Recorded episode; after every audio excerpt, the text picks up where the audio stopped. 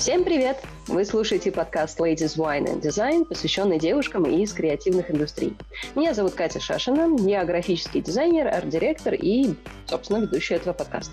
Сегодня мы продолжаем говорить про феминизм, и самую мякотку мы решили оставить под конец месяца. И сегодня мы встретились с Лилу Рами, феминисткой, арт-директором из издательства «Клевер», и будем расширять тему, потому что феминизм такая сложная тема для обсуждения. На самом деле это вызывает очень много эмоций, разного характера, скажем так. И я поставила себе задачу все-таки разобраться, что такое феминизм, откуда он идет, какие задачи он делает. И мне кажется, это будет полезно и мальчикам, и девочкам, и вообще всем людям, которые хотят продолжать соответствовать окружающему миру и окружающей действительности. Лилу, привет, рада тебя видеть. Привет, взаимно. Давай мой любимый вопрос, такой начальный для того, чтобы мы как-то начали разговор. Расскажи немножко о себе, как э, происходило твое твою жизнь, где ты росла, чем ты занималась, и, собственно, самый главный вопрос, как ты пришла к э, теме феминизма? Я родилась и выросла в Махачкале, в Дагестане, и до 17 лет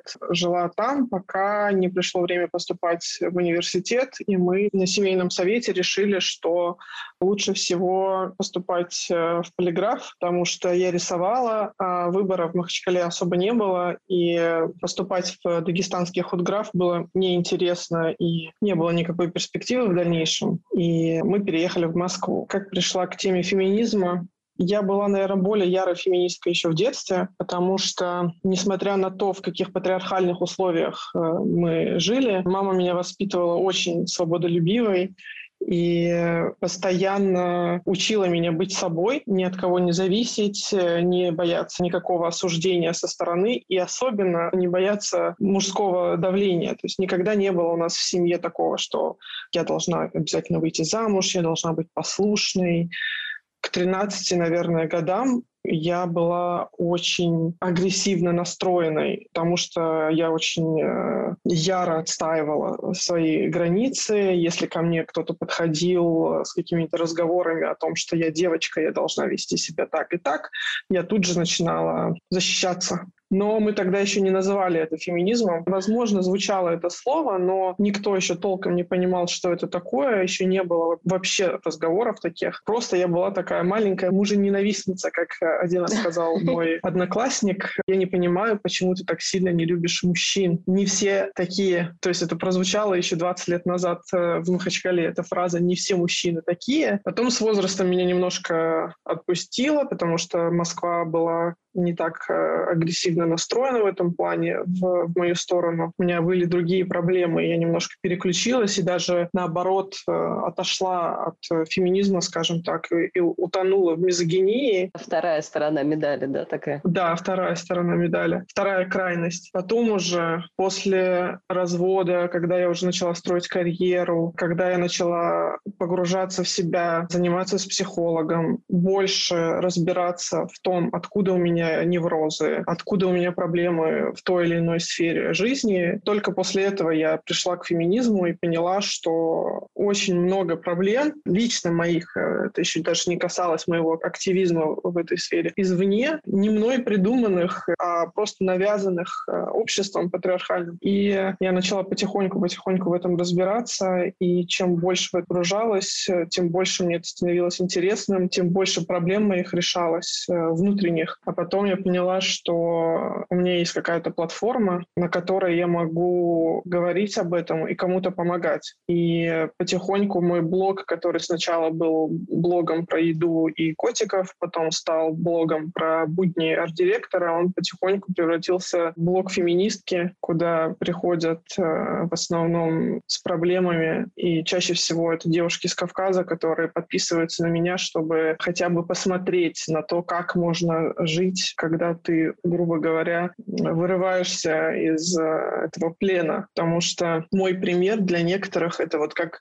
как если бы я смотрела на какую-то девочку, которая, например, уехала в Штаты и вдруг там стала миллионершей. А для кого-то это я модель. такой... Да, для кого-то это я такой яркий пример, потому что кто-то все еще в 2021 году не может выйти из дома без разрешения отца или брата. И тут э, какая-то бунтарка, которая делает вообще все, что хочет, живет как хочет, и она еще и рассказывает, э, как она к этому пришла. И иногда они мне пишут и говорят, я начала копить деньги, потому что я сбегу. Мне в следующем году 18 лет. Как только стукнет 18, э, вот у меня там карточка, сделанная втихаря от родителей, я туда откладываю какие-то деньги, я собираюсь сбежать. А кто-то пишет, что меня засватали в девятом классе, и вот э, я на тебя подписалась, а потом подписалась еще на нескольких феминисток. Я вот это, все это читаю, и я вдруг поняла, что я не обязана жить так, как мне велел отец, и я отказалась и расторгла помолвку, и теперь вся семья меня ненавидит, но я не сдаюсь. И в этот момент меня просто размазывает по стеночке, я такая, да, вперед, если тебе нужна помощь, мы все за тебя, и прям все. В этот момент я понимаю, что обратной дороги из феминизма нет. Многим девушкам действительно нужна ролевая модель, и очень здорово, что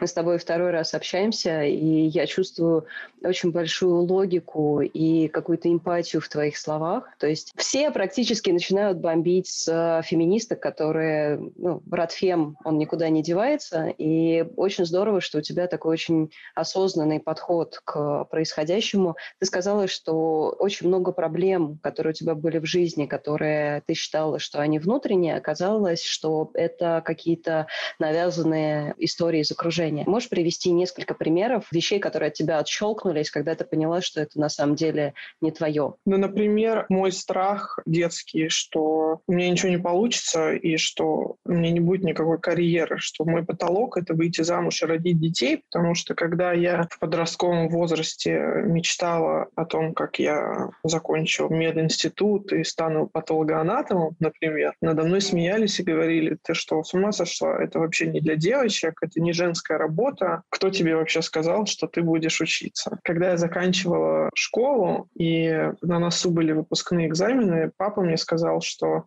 ой, ты школу уже заканчиваешь, ну, скоро мы тебя выдадим замуж. Не переживай, найдем тебе хорошего жениха, я тебе даже покажу его до свадьбы. И ну, вот это да, вот... Да, даже мы... покажет, да?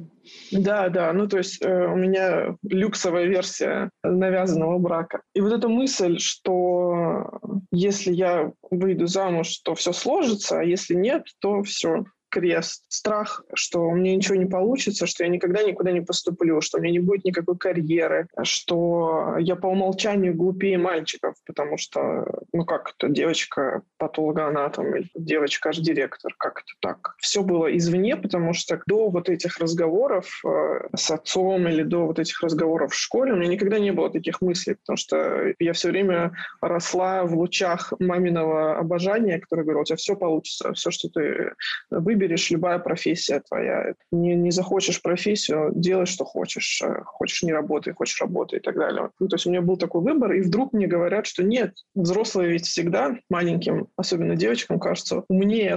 И, и вдруг тебе там отец говорит, у тебя не получится. Или учитель или директор школы тебе говорит, куда ты, какой мед, ты в своем уме. Ну, Естественно, конечно, лучше знает, да. Угу. Да, а когда я в старших классах как-то заикнулась о том, что я собираюсь поступать Э, в Москву, что я, ну, что я собираюсь переехать в Москву, собираюсь поступить в полиграф. Надо мной тоже посмеялись и сказали, в Москве ты собралась жить, ты вернешься через три дня ничего у тебя не получится. Вот эти страхи, даже какие-то комплексы, связанные с внешностью, тоже были навязаны всегда извне. И что самое интересное, они тоже очень патриархальные. У меня рост метр восемьдесят. И как только я перешагнула в планку метр семьдесят и стала слишком высокой, все насмешки были связаны с тем, что я никогда не найду себе мужчину подходящего по росту. Ни один мужчина не обратит на меня внимания, потому что я слишком высокая. Потом, когда когда я стала метр восемьдесят, про мужчин вообще разговоры прекратились, потому что, ну, какой мужчина? О чем вы говорите? Алло. Она выше, выше, всех,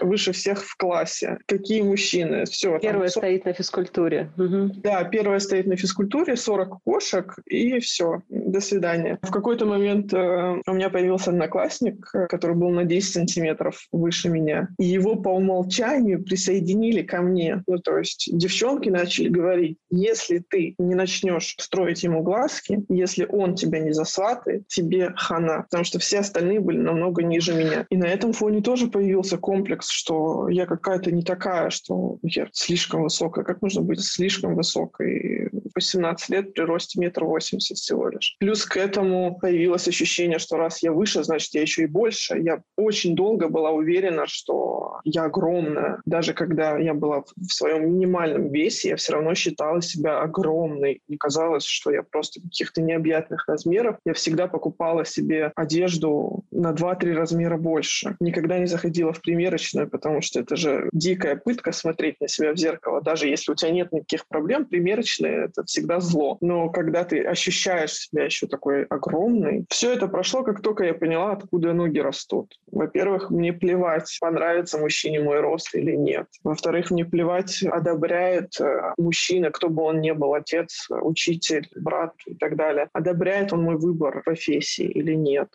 Считает ли он, что я достойна этого или нет. Идите далеко и надолго. Решайте свои проблемы самостоятельно, а я как-нибудь своим путем пойду. Многие говорят, что феминизм – это про равноправие и про равенство мужчины и женщины. И у меня есть некоторые сомнения на этот счет о том, что действительно равенство мужчины и женщины возможно. Я дочка врача, причем врач у меня мама. Мне было очень смешно слушать, что кто-то тебе говорил, там, девочка патологоанатом, как так? У меня мама училась на хирурга изначально, стала, правда, потом гинекологом, но не суть. Медицинское образование, там, 150 лет э, ординатуры и так далее, это все было. И я поэтому часто слышала в детстве там про то, что там мальчики и девочки, они по по-разному растут, они по-разному развиваются, у них разные гормоны. Например, мальчик по умолчанию в средней статистической э, классификации сильнее, чем девочка на какие-то вот базовые вещи. И мне хочется узнать твое мнение на этот счет. То есть вот есть равенство, есть равноправие. Я на самом деле понимаю, что это две разные вещи, потому что равные права и равенство, когда мы просто ставим равно на все, что вот есть женщина и все, что есть мужчина. После твоих э, многих лет агрессивного феминизма, мизогинии, потом феминизма здорового человека. Все-таки сказала эту фразу. Что ты можешь сказать на этот счет? Ты знаешь, я начинаю склоняться к тому, что равноправие – да, равенство – никогда. Может быть, слишком категорично звучит, но если еще пару лет назад я тоже была такая, нет, мы одинаково сильные, мы одинаково способны на все, то сейчас в этой борьбе с годами разбирательств, и тем более сейчас, после того, как я родила, я понимаю, что мы вообще не одинаковые. Очень-очень большая разница между нами и физически физическое, и психологическое, и так далее, и так далее, и так далее. Все-таки стоит делать упор в борьбе за равные права и не тратить силы на то, чтобы доказывать, что среднестатистическая женщина такая же физически сильная, как мужчина. Это бессмысленно, потому что нет, нет, нет, нет, нет, нет. Женщина сильнее. Женщина...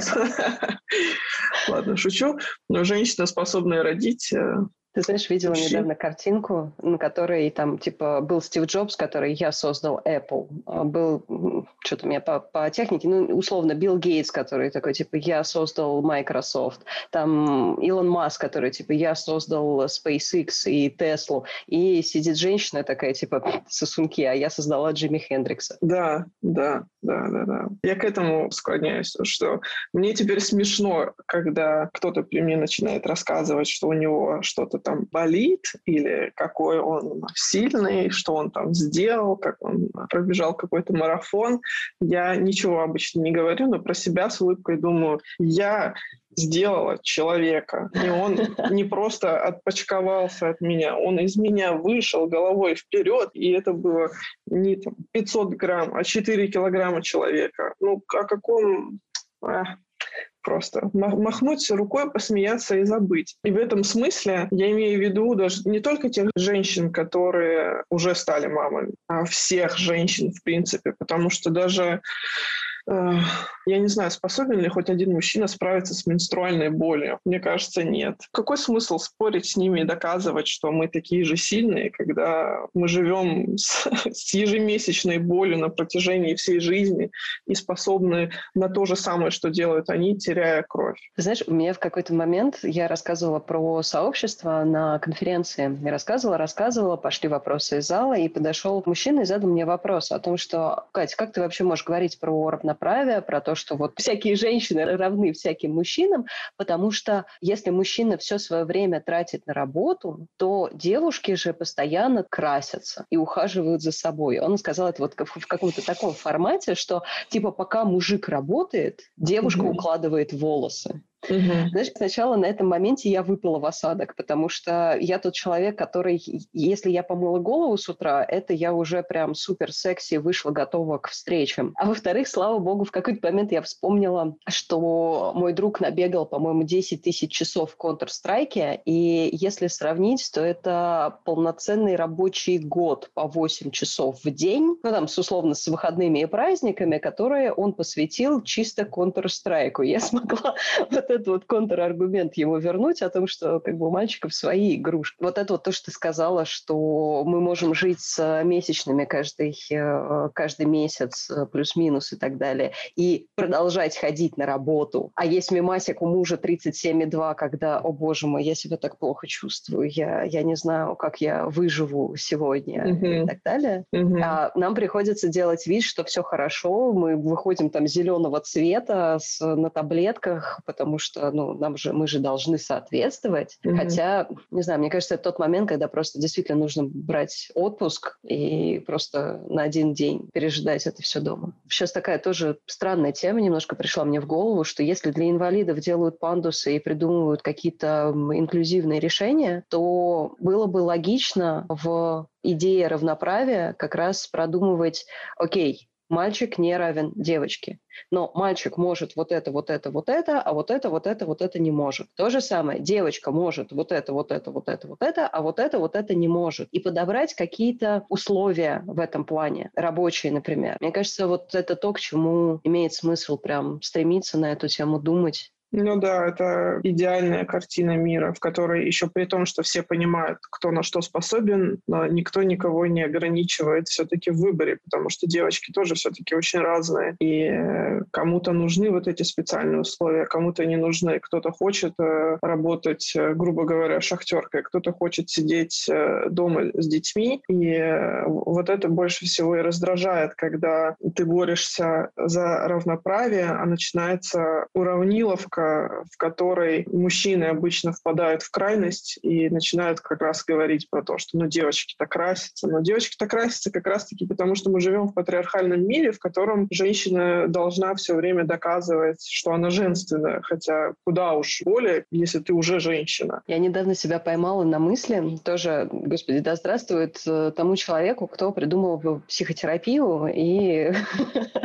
психологов, потому что был момент, мы с э, моей моим дядькой обсуждали мою первую свадьбу, и я в разводе, и, соответственно, там я задумалась о том, выйду ли я когда-нибудь замуж еще, и внезапно я поняла, что я хочу огромное белое платье с рюшами, с фатой, с лепестками роз. Кто-нибудь из там, моих родственников мелких, чтобы вот, вот, значит, раскидывали эти лепестки роз. Чтобы кидать букет, чтобы тамада, с которого вы все такие, господи, откуда вы его достали? Ну, типа, чтобы он был со свадебной фотосессией, с лимузином, с шариками. Я это все ему рассказываю, и у меня в голове есть другая Катя, которая просто смотрит на все это такая, господи, что ты несешь? Какая фото? Какие лепестки роз? Ты чё? Что, это слишком много денег, ты же такая, типа, сильная, модная, ты же там прошлому мужу говорила, что для тебя это не важно, и сейчас ты что, отказываешься от своих слов? И вот тогда у меня картинка сложилась, что я имею право быть пацанкой, которая не понимает, зачем нужна тамада, лепестки роз, пышное платье, предложение на воздушном шаре и так далее. И смотреть на это все типа, не, я лучше пойду с тобой дрова поколю и как бы там разберемся. И в поле рожать, наверное, как бы вот в эту же степь. И точно так же я имею право выбирать красивое платье, краситься, делать красивые фотосессии, я не знаю, ходить на ноготочки, и это не будет делать меня какой-то не такой. У меня есть выбор. И это сознание, оно было такое классное. Я такая, господи, я же могу не пытаться быть кем-то еще. Это то, что мне очень часто приходится объяснять э, женщинам в основном, которые приходят ко мне в директ и говорят, ты же феминистка, ты вышла замуж опять, или ты же феминистка, ты рожаешь ребенка, или ты же феминистка, почему у тебя ребенок в розовом боди лежит? Как так? Почему она в розовом? Ты же феминистка. И я начинаю терпеливо заводить свою вот эту унылую шарманку, что феминизм не про то, что надо быть такой и такой, а про то, что ты можешь быть какой угодно. И в ответ обычно «А, uh, то есть что это? Я могу краситься? Ты можешь делать вообще все, что ты хочешь. Ты абсолютно свободна. И мы за это боремся. Хочешь носить розовое? Хочешь не работай. Хочешь фату, платье, шарики, цветы и так далее. Как меня, например, видят в социальных сетях. Я такая, пошли вон, уберите руки от женщин. И у всех складывается такая картинка, будто дома я точно так же веду себя со своим мужем, например. Или что я дочку буду воспитывать такой злой фемкой. Буду говорить, мальчики плохие, расти лесбиянкой, никаких мужчин. Приведешь мужчину, я тебя выгоню. Но на самом деле это не так. Я прихожу домой и жалуюсь мужу на, на все, что было за день, и говорю, пожалей меня, а еще я хочу цветочков, а еще я хочу шариков. И это прекрасно, когда ты можешь отпахать рабочий день, когда у тебя карьера, когда у тебя зарплата, когда ты вместе с мужем строишь планы, вы оба принимаете ключевые решения судьбоносные, где жить, как работать, как воспитывать и так далее. Но при этом ты можешь оставаться, если тебе хочется, маленькой слабой девочкой. Вот за что мы боремся, а не за цветные подмышки, о которых говорят сразу те, кто вообще ничего не понимает о феминизме и сразу агрессивно настроен. И вот, вот это единственное, что он схватил по верхам и начинает говорить, а, вот вы такие. Мы, нет, мы не про это. Я считаю, что, да, там, цвет и бритость подмышек должно быть личным делом каждого абсолютно. И пока это не, не находится у меня перед носом. Знаешь, это свобода одного заканчивается там, где начинается свобода другого. Живите как хотите, просто не надо это делать прямо ну, на да, мне. Если... мне. Ладно, надо придумать какой-то другой пример, чтобы уйти от подмышек. Но пока это не происходит насильно со мной, мне вообще все равно, что делает другой человек. И это то, чего я хочу для всех женщин, чтобы они могли делать вообще все, что угодно. Потому что я на собственном примере это прочувствовала, даже когда я просто постригла волосы, а потом покрасила их в красный цвет, я не могла спокойно ездить в метро без того, чтобы на меня не наезжали каждый день люди любого возраста и пола за то, что я как-то не так выгляжу. И я понимаю тех, кто красит подмышки в яркие цвета и выкладывает их в социальные сети, потому что это проблема, действительно это проблема, и надо всеми способами э, бороться потому что это тоже свобода. Самовыражение. Мне, кстати, очень понравилась фраза, которую мы с тобой обсуждали, пока готовили этот выпуск, про то, что тебе часто прилетает вопрос, как перестать хотеть замуж, если ты феминистка. Мне он кажется таким, не знаю, таким женским, потому что я сразу представляю себе девочек, которые хотят вот это вот равные права, которые хотят для себя какой-то более свободной жизни, и при этом они считают, что их свободы — это вот только как раз не брить подмышки, ходить в джинсах, считать всех мужчин негодяями. Девочки, кто нас сейчас слушает? Мальчики тоже, но в основном девочки. Если вы хотите замуж, если вы хотите заводить семью, если вы хотите параллельно с этим вести карьеру, то, что называется, подписывайтесь на Лилу. Она как раз тот человек, который своим примером показывает, что это все реально. Можно родить ребенка и быть феминисткой. Можно счастливо выйти замуж и быть феминисткой. Можно приходить домой после тяжелого рабочего дня и говорить, что покачай меня на ручках, все кругом негодяи, мне очень нужна твоя поддержка. И при этом оставаться феминисткой. Дамы, запомните это, пожалуйста. Хочу добавить насчет э, выйти замуж, что очень важно для девушек понимать, откуда у них вообще возникает это желание выйти замуж, потому что я этого не понимаю, когда ты просто самостоятельная единица, и тебе просто так хочется выйти замуж, просто так родить ребенка, чтобы было. Откуда берется желание выйти замуж? Это же тоже навязано обществом, что без мужа, без семьи ты старая дева, кошатница, никому не нужная, все, ты не состоялась. Если у женщины карьера и она занимает какую-то хорошую должность, то первый вопрос от общества, а муж у нее есть? Никто не спрашивает, какие у нее интересы или нравится ли ее работа, или как она этого достигла. Первый вопрос будет, э, есть ли у нее муж. Если нет мужа, все должны ее пожалеть. И всем тем, кто страдает от того, что им хочется замуж, во-первых, нужно подумать, зачем им туда хочется, чего именно они хотят. Потому что, возможно, им и не хочется. Возможно, им кажется, что тогда они будут какими-то особенными или более защищенными. Замуж э, ничего не меняет. Штамп ничего не меняет. Это просто юридическая защита ваших отношений. И я бы не вышла замуж второй раз, потому что в первый раз я была просто очень глупой и очень молодой. А во второй раз мы просто собрались завести ребенка. И это был социальная защита, гарантия для нашего ребенка, что она будет защищена юридически, скажем так. Если бы не дети, мы бы никогда, наверное, не поженились, потому что ничего не меняется с появлением штампа. Это ничего не дает, и лучше или хуже девочку не делает. Я сегодня сыплю мемасами, потому что собираю их много лет, и сейчас понимаю, что очень много про девочек, феминизм и так далее. Золушка никогда не хотела замуж. Она хотела красивое платье, выходной и потусить. Да, именно так а что мешает? Вот, если какая-то девочка сейчас задумается о том, что на самом деле она не хочет э, замуж, она не хочет э, никаких отношений, возможно, даже, а просто хочет праздника, платья, подарков э, и гостей, так устрой себе этот праздник. Просто собери всех, скажи, что это твой, не знаю, второй день рождения в этом году, или ты выходишь замуж сама за себя, например. Устрой этот праздник просто, закрой этот гештальт и живи спокойно, занимайся тем, что ты хочешь. Потому что в этой постоянной гонке поиске мужа очень многие перестают замечать, что они на самом деле живут хорошей жизнью, и все у них есть для счастья, и зачем-то сами подогревают э, проблему, которую даже не их проблема, а просто пришла откуда-то сверху. Кстати, мне кажется, у нас сейчас такой получится очень плавный переход именно на мизогинию, потому что я знаю, что иногда, когда ты там начинаешь преисполняться в своем познании, и ты начинаешь видеть других э, девушек, которые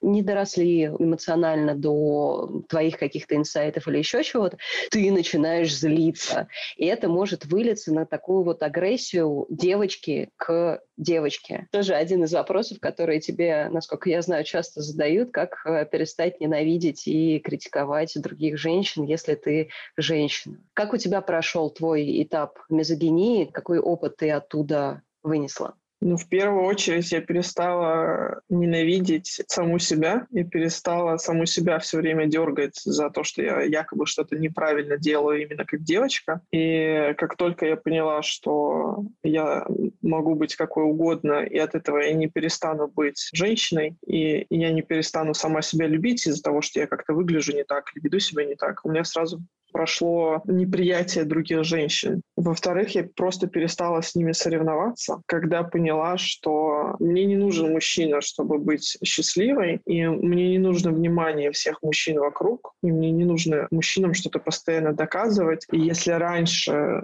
например, 10 лет назад в компании, в которой были мужчины и женщины, я вела себя иначе, потому что среди мужчин я была, я не такая, как все. Вот эти девочки глупенькие, а я классная. Я разбираюсь в футболе, я могу выпить стопочку водки, и вообще, смотрите, я такая вся из себя особенная, обратите внимание на меня. И когда вот это прошло, когда я поняла, что, чуваки, вы мне вообще не сдались, поборитесь лучше за мое внимание, я пойду пообщаюсь с тем, кто мне интересен. В этот момент по-другому начинаешь смотреть на девчонок, которые рядом с тобой. Ты перестаешь думать о том, что они на тебя косо смотрят, перестаешь думать о том, что, ой, а, они, наверное, заметили, что у меня там не такой маникюр, не такое платье, или что они обсуждают меня, как э, в детстве, когда ты попадаешь в новую компанию и сразу же по умолчанию думаешь, что вот эти девчонки шушукаются от тебе.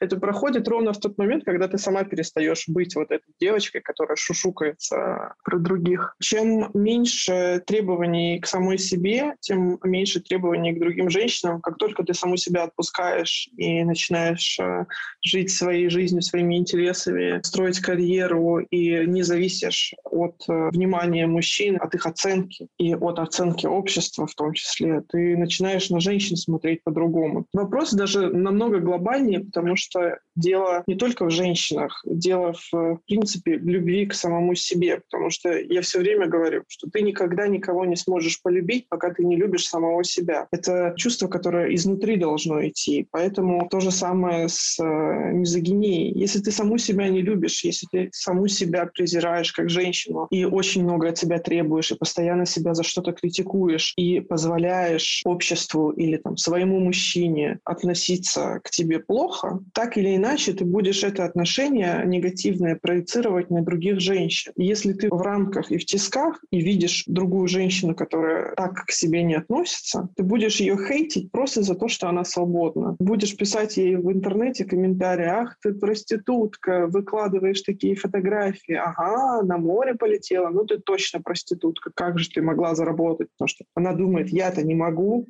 с какой стати она это может. И такие были у меня шаги. Отпустить саму себя, принять саму себя, понять, откуда ноги растут, почему я так к себе отношусь. И только вот в этот момент, когда я иначе начала смотреть на себя, поменялся мой взгляд и на других женщин. И просто перестала с ними соревноваться и перестала позволять себе в первую очередь э, дурацкие шутки, осуждения. Если раньше в компании я смеялась над какими-нибудь анекдотами про глупых женщин, потому что я себя отделяла от них, то теперь я просто встала в этот женский строй, который идет стеной э, феминизма против э, всей этой ереси про то, что женщины глупые, ни на что не способные, что даже машину нельзя доверить. Мне пришла в голову мысль, знаешь, вот когда мы представляем себе сильную женщину, особенно на какой-то руководящей позиции, то это сразу такая стальная леди с остальными нервами, которая строгая, которая не дает уступок другим. И это чаще всего женщина, у которой всегда большие контры с подчиненными, там, на самом деле и девушками, и мужчинами, неважно. Твои слова навели меня на мысль о том, что вот она всю свою жизнь потратила на борьбу по этой карьерной лестнице. То есть она с мечом, с кровью,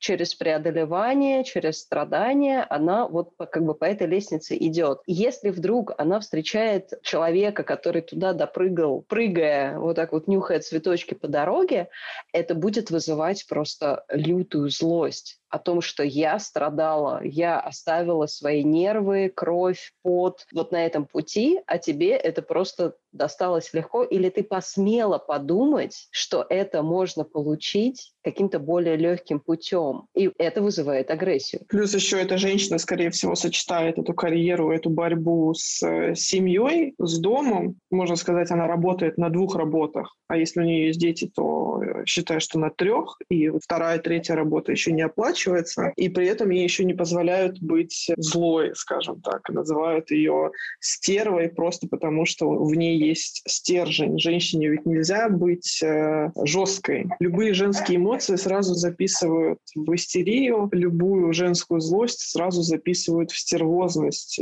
и э, тут же приписывают ей какие-то яйца, потому что только с яйцами человек может быть э, таким выносливым. Права, да. Да, да, да. Женщина, она такое, естественно, не способна даже уже далеко не ходить. Самый яркий пример злой начальницы — это «Дьявол носит Прада». Конечно, какая она еще может быть? Естественно, она злая, у нее неудачные отношения, мужчины от нее бегут, и ничего у нее не получается. Только вот на работе все хорошо, потому что она стерва и шпыняет всех вокруг. Быть на руководящей должности даже в детском издательстве, где вокруг вокруг тебя просто сущие ангелы. И то бывает непросто, потому что обязательно откуда-то извне придет какой-нибудь дядька и скажет, дай мне поговорить с твоим начальником. Кто ты такая девчонка какая-то будет мне тут рассказывать, что она какой-то там директор. Нет, мне нужно говорить с мужчиной. Свяжите меня с мужчиной срочно. Естественно, в следующий раз, поднимая трубку телефона и э, услышав мужской голос, э, уже будешь говорить другим тоном, потому что тебе уже нужно доказывать, что ты на своем месте. То есть ты и так отучилась, э, у тебя и так э, какой-то опыт э, за спиной, тебя и так выбрали из сотни, а ты все равно продолжаешь доказывать только потому, что ты девушка. А потом еще вне работы ты доказываешь, что ты имеешь право на эту работу мужчинам, которые говорят, что ты слишком много зарабатываешь. У меня был такой интересный опыт, когда я зачем-то тратила свое время и своему бывшему молодому человеку доказывала, что я заслуживаю и своей должности, и тем более своей зарплаты, потому что я работаю. Это не с неба упавшие деньги. Он говорил, что женщины не должны зарабатывать больше вот там 30 тысяч рублей, потому что а на что тебе деньги? Он делал очень круглые глаза и говорил, на что тебе эти деньги? Куда ты их что тратишь? Ты тратить? Да, я каждый раз ему говорила, на проституток и кокаин. Он такой, а, ты еще и шутишь, говори серьезно, на что ты тратишь деньги? Я говорю, это не твое собачье дело, на что я их трачу. Он такой, а что, давай посчитаем. Маникюр. Сколько стоит маникюр? Рублей 300? Я говорю, ты настолько не понимаешь, в каком, в каком мире ты живешь, что сколько стоит и сколько в себя вкладывают женщины. Просто пустой разговор. Часы моей жизни ушли в никуда.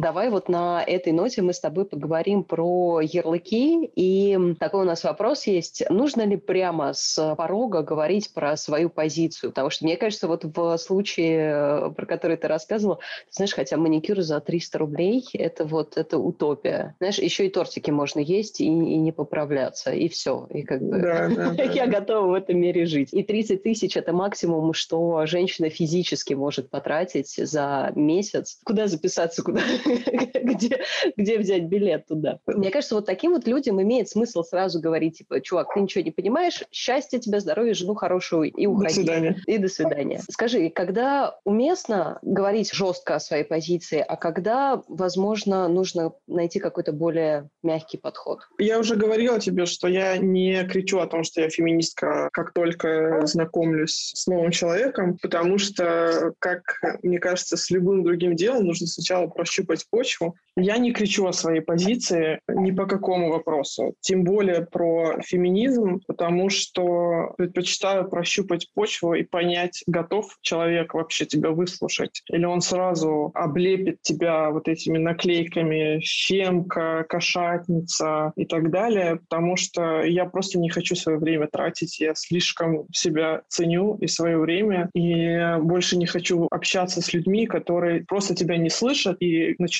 задавать идиотские вопросы просто, чтобы задать вопрос, не для того, чтобы твой ответ услышать. А уже когда я понимаю, что, например, в компании, если кто-то шутит про глупую женщину и видит, что я над этим не смеюсь, понимает, что я реагирую не так, как он ждал, и начинает, например, он спрашивает, тебе не смешно? Я начинаю объяснять, почему мне не смешно, и иногда до некоторых доходит. И э, некоторые, к счастью, говорят, а, я никогда не смотрел на это с такой стороны, я не знал, что это настолько обидно, или я не знал, что существует такая проблема. И тут я такая осторожно, полушепотом говорю, это все феминизм, давай я тебе еще что-нибудь расскажу. И человек такой, о, интересно, да, о, оказывается, бывают адекватные феминистки, слышу я. Я такая, да все феминистки адекватные, потому что они борются за права. Мне все время приходится доказывать, что и этот ярлык не нужен, адекватные, неадекватные адекватная феминистка. Феминистки борются за наши права а адекватными или неадекватными могут быть кто угодно, и мужчины, и женщины. Оставьте, оставьте нас в покое.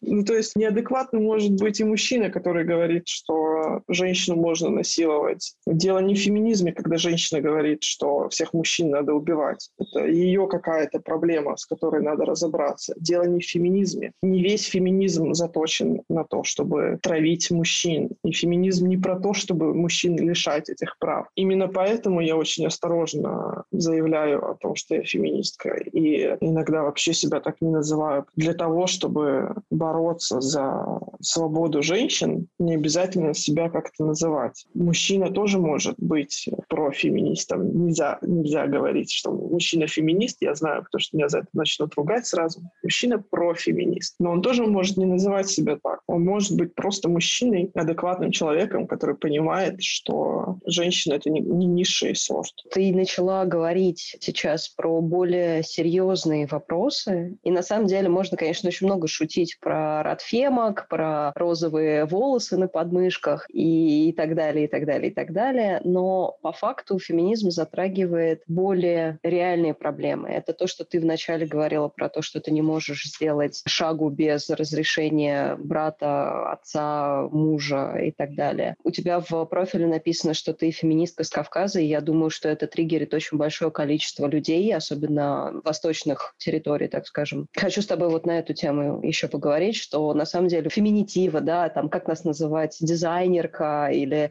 там дизайнер или там эта специальность, это все на самом деле очень верхушка айсберга. Да, это та поверхность проблемы, о которой все предпочитают говорить, и при этом закрывают глаза на то, что чуть ли не каждую минуту в мире умирает женщина от рук мужчины, или закрывают глаза на то, что до сих пор существует женское обрезание. Для меня было сюрпризом, что обрезание до сих пор существует в Дагестане. Я сопротивлялась и спорила с людьми, которые говорили мне, что вот, это существует, и такая не может такого быть, потому что я там жила 17 лет и никогда об этом не слышала. Домашнее насилие и то, что домашнее насилие теперь чуть ли не на э, законных правах существует в мире мужчин. Мне очень понравилась твоя картинка, которую ты выкладывала не так давно в сторис, про то, что, э, типа, вы дурацкие феминистки, которые борются за свои права. Ребята, вы тоже можете это делать. Нет, вот мужчину ущемляют, а вы вы тоже можете бороться за свои свободы, за свои права, делать то, что вы хотите.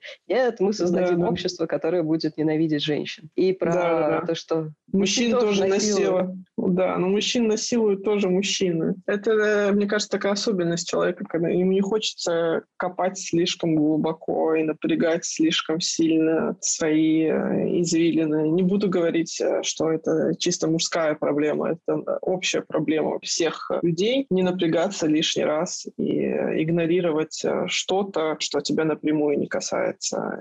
Именно поэтому меня не отпускает эта тема. Мне, видимо, слишком много эмпатии. Я не могу иногда уснуть просто от мысли, что где-то живет 15-летняя девочка, которая скоро выходит замуж, потому что так и решил ее отец. И она пишет мне и спрашивает, что делать, а у меня нет ответа. Я просто не знаю, как ей помочь, и не знаю, куда с этой историей бежать, не знаю, имеет ли она это право, потому что если я начну э, стучаться во все двери и наводить какую-то шумиху, я не знаю, чем это для нее закончится, потому что я не знаю, в какой точке Кавказа она живет, и в лучшем случае ее выгонят из дома за это, в худшем случае она просто исчезнет, а потом скажет, что она упала на лестнице, как это бывает, к сожалению, нередко сейчас когда женщина умирает, а потом родственники говорят, что это случайность. И очень обидно, когда ты на этой стороне феминизма, а с тебя спрашивают э, из-за подмышек, цветных волос и видят в тебе только это. Когда у меня были яркие розовые волосы, люди заходили на мою страницу и говорили, а, ну все понятно с тобой все ясно. И если раньше я бежала вслед за ними и говорила, да нет, то сейчас я думаю, да, ладно, без вас справимся. Даже когда женщины начинают обвинять меня в том, что я якобы раздуваю проблемы, что этого не существует, или что я что-то делаю не так, что феминизм не нужен, единственное, что я сейчас им отвечаю, что окей, вы не боретесь, я за вас. Я подожду, когда до вас дойдет, когда вы протрезвеете, психологически, когда вы начнете трезво смотреть э, на то, что происходит вокруг, пока мы все за вас поборемся. И скажите спасибо всем тем женщинам, которые уже много лет борются за ваши права и за вашу возможность выходить в интернет и говорить вот эту чушь мне в лицо. Все, все что я сейчас отвечаю отрицателям феминизма. Ты знаешь, я провела у нас в сторис э, в сообществе опрос. Одна из участниц сообщества сделала проект, где поменяла одежду э, мальчика и девочки между собой. И там, соответственно, мальчик в прекрасном шелковом платье и девочка в брючном костюме. И мне девушка из моей же команды написала о том, что, Кать, ты представляешь, я вот сейчас смотрю на этот проект и понимаю, что парень в платье меня прям бесит. И я вот рефлексирую на эту тему, что я вижу парня в типа шелковом платье, и мне это режет глаз, что мне вот ну, неприятно на это смотреть.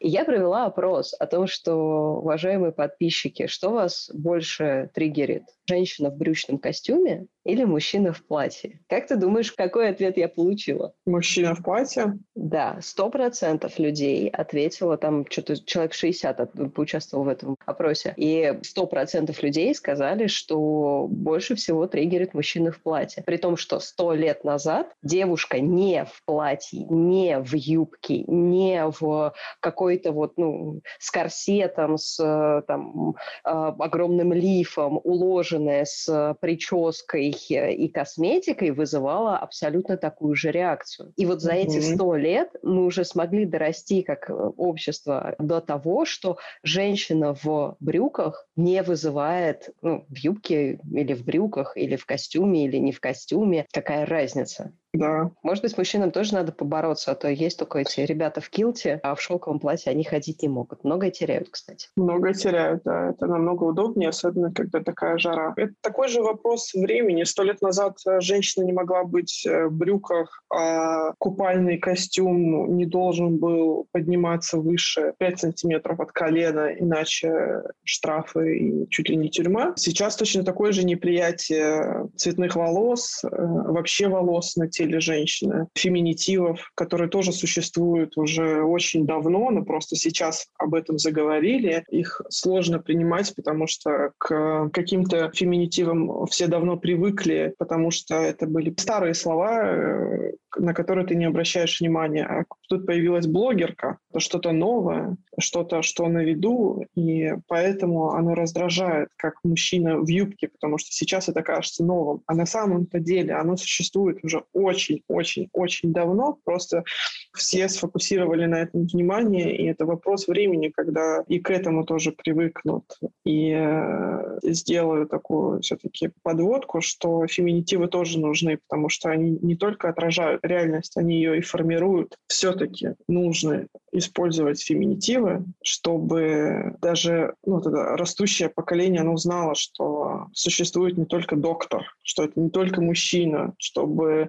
следующей девочке, как было в моем детстве, чтобы следующей маленькой девочке не говорили, что она не может быть э, доктором, потому что это только для мальчиков, что есть какие-то профессии для мальчиков. Вот для этого они нужны. И это тоже я поняла только буквально год назад. Мне недавно попался мой старый пост в Инстаграм, где я тоже возмущалась, что дурацкие ваши феминитивы, вы отвлекаете внимание. Они не отвлекают внимание, они тоже борются просто за другое, что очень сильно раздражает. Дорогие слушатели, если вдруг вы пропустили наш э, предыдущий выпуск подкаста про феминитивы, где мы встретились с Вероникой Кириченко и пообщались как раз за феминитивы и русский язык вообще в частности, то обязательно послушайте, выпуск получился очень классным.